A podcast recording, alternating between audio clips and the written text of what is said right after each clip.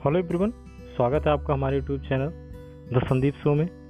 दोस्तों, भारत के राजनीति के इतिहास में में कई प्रधानमंत्री आए और गए। बट एक ऐसा है प्रधानमंत्री जो अपनी पार्टी के साथ साथ विपक्ष में भी उसकी इज़्ज़त थी, उसको हमेशा विपक्ष में भी एक होनहार नेता के रूप में याद किया जाता है और जो भारत के सबसे बेस्ट प्राइम मिनिस्टर के रूप में भी उन्हें याद किया जाता है। इवन दो उन्होंने लगभग पाँच या छः साल अपना कार्यकाल पूरा किया था। दोस्तों, आज हम बात करेंगे भारत के सबसे बेहतरीन प्रधानमंत्रियों में से एक अटल बिहारी वाजपेयी जी के विषय में। अटल बिहारी वाजपेयी का जन्म 25 दिसंबर 1924 को मध्य प्रदेश के एक शहर में हुआ था। वे भारत के दो बार प्रधानमंत्री थे। वे सबसे पहले 16 मई से लेकर 1 जून उन्नीस तक थे, जो लगभग कुछ ही दिन तक उनकी सरकार चली थी। फिर 19 मार्च उन्नीस सौ अठानवे से लेकर 22 मई 2000 तक भारत के प्रधानमंत्री रहे। वे हिंदी कवि, पत्रकार, एक प्रमुख जर्नलिस्ट और स्पीकर थे। वे भारतीय जनसंघ के संस्थापक में से एक और उन्नीस सौ अड़सठ से लेकर तिहत्तर तक उसके अध्यक्ष भी रहे। लंबे समय तक राष्ट्रधर्म पांचाजन और वीर अर्जुन आदि राष्ट्रीय भावना से उत्प्रेत अनेक पत्र पत्रिकाओं का संपादन किया। ये सभी पत्र जो आरएसएस के द्वारा संपादित थी। अटल बिहारी वाजपेयी चार दशकों तक भारतीय संसद के सदस्य थे। लगभग 40 साल तक वे भारत की संसद के सदस्य थे। लोकसभा के निचले सदन 10 बार और दो बार राज्यसभा। ऊपरी सदन में चुने गए थे। उन्होंने लखनऊ के संसद सदस्य के रूप में कार्य किया। 2009 तक उत्तर प्रदेश की जब स्वास्थ्य संबंधी चिंताओं के कारण सक्रिय राजनीति से उन्होंने अपना रिटायरमेंट लिया। उन्होंने अपना पूरा जीवन राष्ट्रीय स्वयंसेवक संघ यानी आरएसएस के प्रचारक के रूप में आजीवन विवाहित रहने का संकल्प लेके प्रारंभ करने वाले अटल बिहारी वाजपेयी, राष्ट्रीय जनतांत्रिक गठबंधन, एनडीए सरकार के पहले प्रधानमंत्री थे, जिन्हें गैर कांग्रेसी प्रधानमंत्री पद के पाँच वर्ष बिना किसी समस्या के पूरे किए। आजीवन अविवाहित रहने का संकल्प लेने के कारण इन्हें भीष्म पितामह भी कहा जाता है। उन्होंने 24 दलों के, के गठबंधन की सरकार बनाई थी जिसमें इक्यासी मंत्री थे और ये अब तक की सबसे ज़्यादा गठबंधनों की बनने वाली सरकार है भारत इतिहास में। 2005 में उन्होंने राजनीति से संन्यास ले चुके थे और नई दिल्ली में वे सिक्स ए कृष्णा मेनन मार्ग स्थित सरकारी आवास में रहते थे। 2004 में चुनाव हारने के बाद वे 2005 में संन्यास ले लेते हैं। 16 अगस्त 2018 को लंबी बीमारी के बाद अखिल भारतीय आयुर्विज्ञान संस्थान एम्स दिल्ली में वाजपेयी जी का निधन हो गया। वे जीवन भर भारतीय राजनीति में सक्रिय रहे। उत्तर प्रदेश में उनका जो प्रारंभिक जीवन था, उत्तर प्रदेश में आगरा जनपद के प्राचीन स्थान बटेश्वर के मूल निवासी पंडित कृष्ण बिहारी वाजपेयी मध्य प्रदेश की ग्वालियर रियासत में अध्यापक थे। वहीं सिंधे की छावनी में 25 दिसंबर 1924 को उनकी साधरणी कृष्ण वाजपेयी की कोख से अटल जी का जन्म हुआ था। पिता कृष्ण बिहारी वाजपेयी ग्वालियर में टीचर थे। इनके अतिरिक्त वो हिंदी व ब्रजभाषा के कवि भी थे। पुत्र में काव्य के गुण जेनेटिक्स से प्राप्त हुए थे। महात्मा रामचंद्र वीर द्वारा रचित अमरकृत विजय पताका पढ़कर अटल जी के जीवन की दिशा ही बदल गई। अटल जी की बी की शिक्षा, ग्वालियर की विक्टोरिया कॉलेज वर्तमान में लक्ष्मीबाई कॉलेज में हुई। छात्र जीवन से वे आरएसएस के में पार्टिसिपेट करने लगे और तभी से राष्ट्रीय स्तर की वाद विवाद प्रतियोगिताओं में भी भाग लेते रहे। कानपुर के डीएवी कॉलेज से राजनीति शास्त्र में एमए की परीक्षा उन्होंने प्रथम श्रेणी में उत्तीर्ण की। उसके बाद उन्होंने अपने पिता के साथ कानपुर में ही एलएलबी की पढ़ाई भी प्रारंभ की, जिसे उन्हें बीच में ही विराम देकर पूरी निष्ठा से संघ के कार्य में जुट गए, यानी कि आरएसएस के काम में जुट गए। वहीं पर उनकी मुलाकात डॉक्टर श्यामा प्रसाद मुखर्जी और पंडित दीनदयाल उपाध्याय के निर्देशन में राजनीति का पाठ तो पढ़ा ही साथ साथ पांचजन राष्ट्रधर्म दैनिक स्वदेश और वीर अर्जुन जैसे पत्रिकाओं के संपादन का कार्य भी कुशलतापूर्वक करते रहे। चारों तरफ़ से विकास के लिए किए गए योगदान और असाधारण कार्यों के लिए भारत सरकार ने 2015 में उन्हें भारत रत्न से सम्मानित किया था। कहा जाता है कि जब पहली बार अटल बिहारी वाजपेयी ने चुनाव लड़ा था या उनको देख के ही पंडित जवाहरलाल नेहरू ने एक घोषणा की थी, यह आदमी आगे चलकर एक दिन भारत का प्रधानमंत्री बनेगा। उनकी राजनीतिक जीवन की शुरुआत होती है। भारतीय जनसंघ की स्थापना करने वालों में से एक थे और सन उन्नीस सौ अड़सठ से तिहत्तर तक वे इसके राष्ट्रीय अध्यक्ष भी थे। सन उन्नीस सौ बावन में उन्होंने पहली बार लोकसभा चुनाव लड़ा, परंतु सफलता नहीं मिली, लेकिन उन्होंने हिम्मत नहीं हारी और सन उन्नीस सौ सत्तावन में दूसरे अपने लोकसभा चुनाव में बलरामपुर, जिला गोंडा, उत्तर प्रदेश से जनसंघ के प्रत्याशी के रूप में विजयी होकर लोकसभा में पहुँचे। उन्नीस सौ सत्तावन से सतहत्तर तक जनता पार्टी की स्थापना तक वे 20 वर्ष तक लगातार जनसंघ के संसदीय दल के नेता रहे। मोरा रजाई देसाई की सरकार में सन सतहत्तर से लेकर उन्यासी तक देश के प्रधान के विदेश मंत्री रहे और विदेश में भारत की छवि को बनाई। विदेश मंत्री रहते हुए उन्होंने पाकिस्तान अफ़गानिस्तान की यात्राएँ भी की थी। मुरारजी देसाई की जो सरकार थी, वो गठबंधन की सरकार थी, जनता दल की, जो अपना कार्यकाल पूरा नहीं कर पाई थी। 1980 में जनता दल में असंतुष्ट होकर उन्हें जनता पार्टी छोड़ दी और भारतीय जनता पार्टी की स्थापना करने में मदद की। 6 अप्रैल 1980 में बनी भारतीय जनता पार्टी के अध्यक्ष पद का दायित्व भी वाजपेयी जी को सौंपा गया। दो बार राज्यसभा के लिए भी निर्वाचित हुए।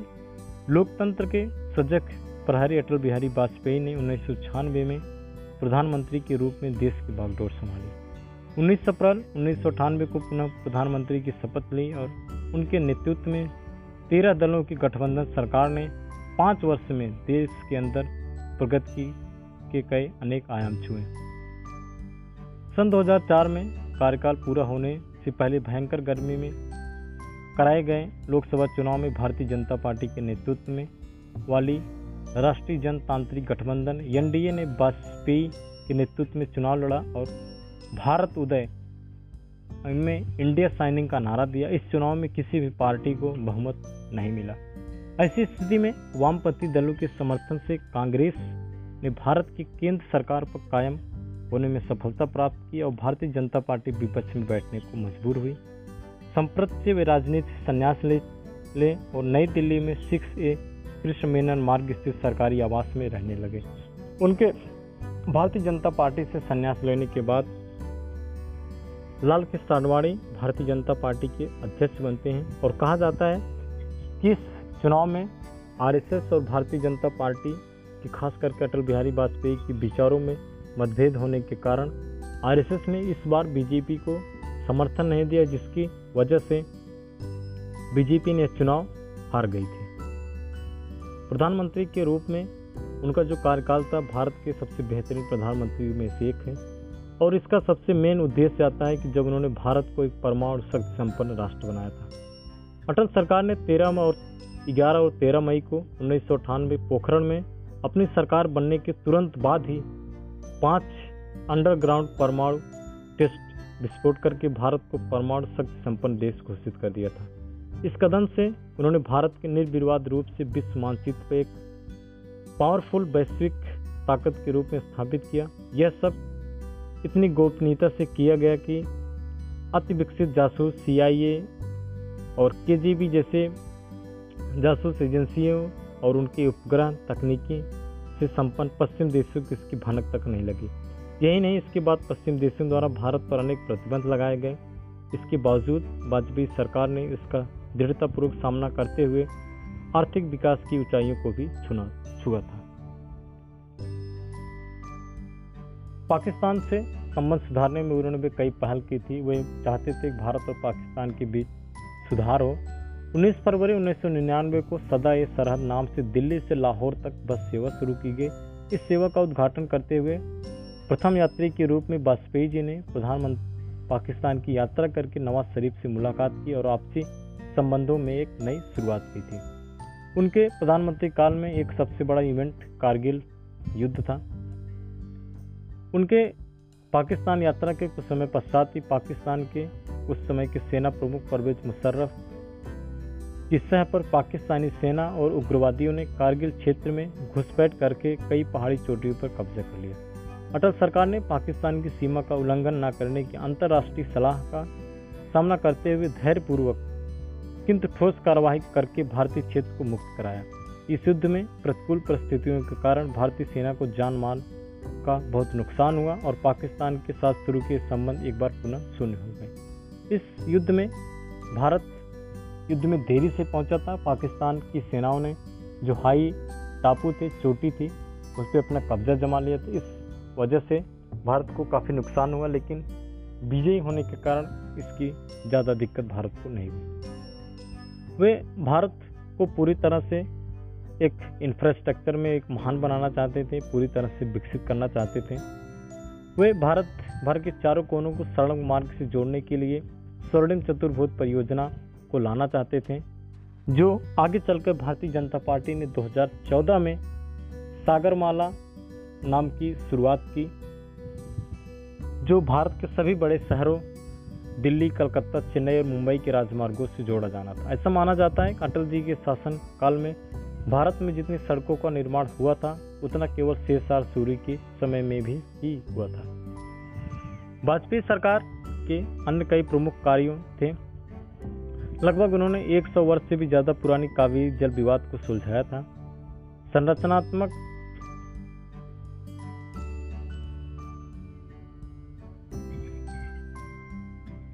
ढांचे के लिए कार्यदल सॉफ्टवेयर विकास के लिए सूचना एवं प्रौद्योगिकी कार्यदल विद्युतीकरण में गति लाने के लिए केंद्रीय विद्युत नियामक आयोग आदि का गठन किया, राष्ट्रीय राजमार्गों एवं हाई अड्डों का विकास किया, नई टेलीकॉम नीति और कोड़क रेलवे की शुरुआत करके, की शुरुआत करके बुनियादी संरचनात्मक ढांचों को मज़बूत करने का कदम उठाया। राष्ट्रीय सुरक्षा समिति, आर्थिक सलाहकार समिति, व्यापार एवं उद्योग समिति की भी स्थापना की। आवश्यक उपभोक्ता सामग्रियों के मूल्य को नियंत्रित करने के लिए मुख्यमंत्रियों का सम्मेलन बुलाया। उड़ीसा के सर्वाधिक निर्धन क्षेत्र के लिए सात सूत्रीय निर्धनता उन्मूलक कार्यक्रम शुरू किया। आवास निर्माण को प्रोत्साहन देने के लिए अर्बन सीलिंग एक्ट समाप्त किया। ग्रामीण रोज़गार सृजन विदेश में बसे भारतीय मूल के लोगों के लिए बीमा योजना की शुरुआत की। ये सारे तथ्य सरकारी विज्ञप्तियों के माध्यम से समय समय पर प्रकाशित होते रहे हैं। उनका व्यक्तिगत जीवन भी और एक भरा हुआ है अपने वाजपेयी अपने पूरे जीवन अविवाहित रहे, क्योंकि वे आरएसएस के प्रचारक भी थे। उन्होंने लंबे समय से से दोस्त राजकुमारी कौल और बी एन कौल की बेटी नमिता भट्टाचार्य को उन्होंने अपने दत्तक पुत्री के रूप में स्वीकार किया था। राजकुमारी कौल की मृत्यु 2014 में हो चुकी है। आज अटल जी के साथ नमिता और उनकी पति रंजन भट्टाचार्य रहते थे। वह हिंदी में लिखते हुए एक प्रसिद्ध कवि थे। उनके प्रकाशित कार्यों में कैद, कार्रवाई कुंडलियाँ शामिल हैं, जो उन्नीस सौ पचहत्तर सतहत्तर तक आपातकाल के दौरान कैद किए गए कविताओं का संग्रह और एक अमर आ गए अपनी कविता के संबंध उन्होंने लिखा, मेरी कविता युद्ध की घोषणा है, हारने के लिए एक निर्वासन नहीं है। यह हारने वाले सैनिक की निराश की ड्रम बीट नहीं है, लेकिन युद्ध, योद्धा की जीत होती है। यह निराश की इच्छा नहीं है, लेकिन जीत का हलचल है। इसे चिल्लाओ। कवि के रूप में वो भारत के सबसे प्रमुख राजनीतिक कवियों में से एक है। अटल बिहारी वाजपेयी राजनीतिक होने के साथ साथ एक अच्छे खासे कवि भी थे। उनकी इक्यावन कविताएँ, जो उनकी लिखी गई कवि किताब का नाम है मेरी इक्यावन कविताएँ, अटल जी का प्रसिद्ध काव्य संग्रह है। वाजपेयी जी को काव्य रचनाशीलता एवं रसास्वाद की गुड़ विरासत में मिली थी। इनका, इनके पिता कृष्ण बिहारी वाजपेयी ग्वालियर विरासत में अपने समय के जाने माने कवि थे। वे ब्रजभाषा और खड़ी बोली में काव्य रचना करते थे। पारिवारिक वातावरण, साहित्यिक एवं काव्यमय होने के कारण उनकी रगों में काव्य रस रक्त रस अनवध घूमता है। उनकी सर्वप्रथम कविता ताजमहल थी। इसमें श्रृंगार रस के प्रेम, प्रसून न चढ़कर एक सहनशाह ने बनवा के हँसी ताजमहल, हम गरीबों की मोहब्बत का, की उड़ाया है मज़ाक की तरह उनका ही ध्यान ताजमहल के कारीगर के शोषण पर ही गया। वास्तव में कोई कवि, हृदय कभी कविता से वंचित नहीं रह गया था। उनकी जो ताजमहल पे कविता थी, एक सहनशाह ने बनवा के हँसी ताजमहल, हम गरीबों की मोहब्बत का उड़ाया है मज़ाक, काफ़ी फ़ेमस हुआ था उस समय। अटल जी ने किशोर वय में एक अद्भुत कविता लिखी थी हिंदू तन्मय, हिंदू जीवन रग रग हिंदू मेरा परिचय। जिसे यह पता चलता है कि वह बचपन से ही उनका रुझान देश के हित में था। राजनीति के साथ साथ समस्त एवं राष्ट्र के प्रति उनकी व्यक्तित्व संवेदनशीलता प्रकट होती रही। उनका संघर्षमय जीवन, परिवर्तनशील परिस्थितियाँ, राष्ट्रव्यापी आंदोलन, जेल जीवन आदि अनेक आयामों के प्रभाव और अनुभूत के काम में सदैव अभिव्यक्त पाई है। विख्यात गज़ल गायक जगजीत जी ने अटल जी की चुनिंदा कविताओं को संगीतबद्ध करके एक एल्बम भी निकाला था। वाजपेयी को 2009 में एक दौरा पड़ा था, जिसके बाद वो बोलने में असक्षम हो गए थे। दोबारा उन्हें 13 जून 2018 को किडनी में संक्रमण और कुछ अन्य स्वास्थ्य समस्याओं की वजह से एम्स में भर्ती कराया गया, जहाँ 16 अगस्त 2018 को शाम पाँच बज के, पाँच मिनट की मृत्यु हो गई। उनके निधन पर सारी एम्स का जो औपचारिक बयान आया का एक बयान आया था। उन्होंने कहा था कि पूर्व प्रधानमंत्री अटल बिहारी वाजपेयी ने 16 अगस्त 2018 को पाँच बज के, पाँच मिनट अंतिम सांस ली। पिछले 36 घंटों में उनकी तबीयत खराब हो गई थी। हमने पूरी कोशिश की, पर आज उन्हें बचाया नहीं जा सका। अगले दिन 17 अगस्त को हिंदू रीति रिवाज के अनुसार उनकी दत्तक पुत्री नमता कौल भट्टाचार्य ने उनके, उन्हें मुखाग्नि दी। उनका समाधि स्थल राजघाट के पास शांतिवन में बने, स्मृत स्थल में बनाया गया है। उनकी अंतिम यात्रा बहुत भव्य तरीके से निकाली गई, जिसमें प्रधानमंत्री नरेंद्र मोदी समेत सैकड़ों नेता गढ़ पैदल चलते हुए गंतव्य तक पहुँचे। वाजपेयी के निधन पर भारत भर में सात दिन के लिए राजकीय शोक की घोषणा की गई थी। भारत के सभी, के साथ साथ भारत के सभी बड़े देश, अमेरिका, चीन, बांग्लादेश, ब्रिटेन, नेपाल और जापान सहित विश्व के कई राष्ट्र के द्वारा उनके निधन पर दुख जताया गया था। अटल जी की अस्थियों को देश की सभी प्रमुख नदियों में भी विसर्जित किया गया था, उनके देश प्रेम को देखते हुए। अटल जी की कई प्रमुख रचनाएँ थी, रग रग, हिंदू मेरा परिचय मृत्यु या हत्या, संसद में तीन दशक, अमर आग है, इस तरह से कई उनकी जो रचनाएँ थी। अटल जी को भारत में कई पुरस्कार से सम्मानित किया गया था। उन्नीस सौ बानवे में पद्म विभूषण से, उन्नीस सौ चौरानवे में लोकमान तिलक पुरस्कार से, उन्नीस में श्रेष्ठ सांसद पुरस्कार से, उन्नीस सौ चौरानवे में भारत रत्न पंडित गोविंद बल्लभ पुरस्कार से 2014 में भारत रत्न से सम्मोहित किया गया था। उनके जीवन के कुछ प्रमुख तत्वों में से एक थे कि वे आजीवन अविवाहित रहे थे वे एक ओजस्वी पट वक्ता और हिंदी के कवि भी थे। उन्नीस सौ अठानवे में राजस्थान के पोखरण में भारत का द्वितीय परीक्षण किया, जिससे अमेरिका के CIA को भनक तक भी लगने नहीं दी। अटल सबसे लंबे समय तक सांसद रहे और जवाहरलाल नेहरू इंदिरा गांधी के बाद सबसे लंबे समय तक गैर गैर कांग्रेसी प्रधानमंत्री भी वह पहले प्रधानमंत्री थे जिन्होंने गठबंधन सरकार को न केवल अस्थायित्व किया, अपित सफलतापूर्वक संचालित भी किया।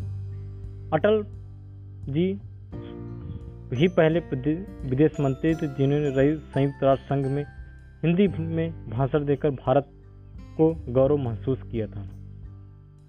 अटल जी ने को कुछ फ़ेमस टिप्पणी दी थी, चाहे प्रधानमंत्री के पद पर रहे या नेता प्रतिपक्ष में, बेशक देश की बात हो या क्रांतिकारियों की, या फिर उनकी अपनी ही कविताओं की। नपी तुली और बेबाक टिप्पणी करने में अटल जी कभी चूके नहीं।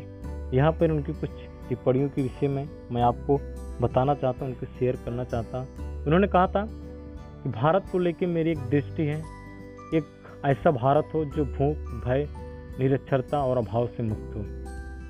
उन्होंने क्रांतिकारियों के विषय में कहा था, क्रांतिकारियों के साथ हमने न्याय नहीं किया है। देशवासी महान क्रांतिकारियों को भूल रहे हैं। आज़ादी के बाद अहिंसा के अतिरेक कारण के यह सब हुआ है। उन्होंने आगे यह भी कहा था, मेरी कविता एक जंग का ऐलान है, पराजय की प्रस्तावना नहीं है। वह हारे हुए सिपाही का नैराश, निषाद नहीं है। जुस्ते युद्ध का जय संकल्प है। यह निराशा का स्वर नहीं, आत्मविश्वास का जय घोष है।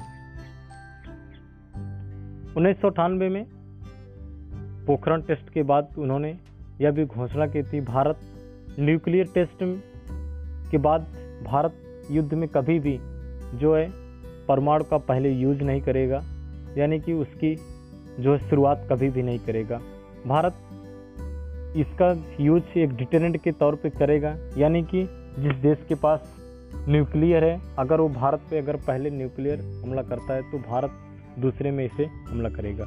दोस्तों, आज मैंने आप लोगों के साथ भारत के सबसे महान प्रधानमंत्रियों में से एक, महान व्यक्तित्व में से एक, अटल बिहारी वाजपेयी के विषय में बताया है। लगभग इन्हें भारत के सभी धर्म के लोगों ने, सभी संप्रदाय के लोगों ने, सभी पार्टी के लोगों ने पसंद किया, अपना आइडियल माना। दोस्तों, ये वीडियो आपको कैसा लगा? कमेंट सेक्शन में ज़रूर बताइएगा। Thank you and have a good day.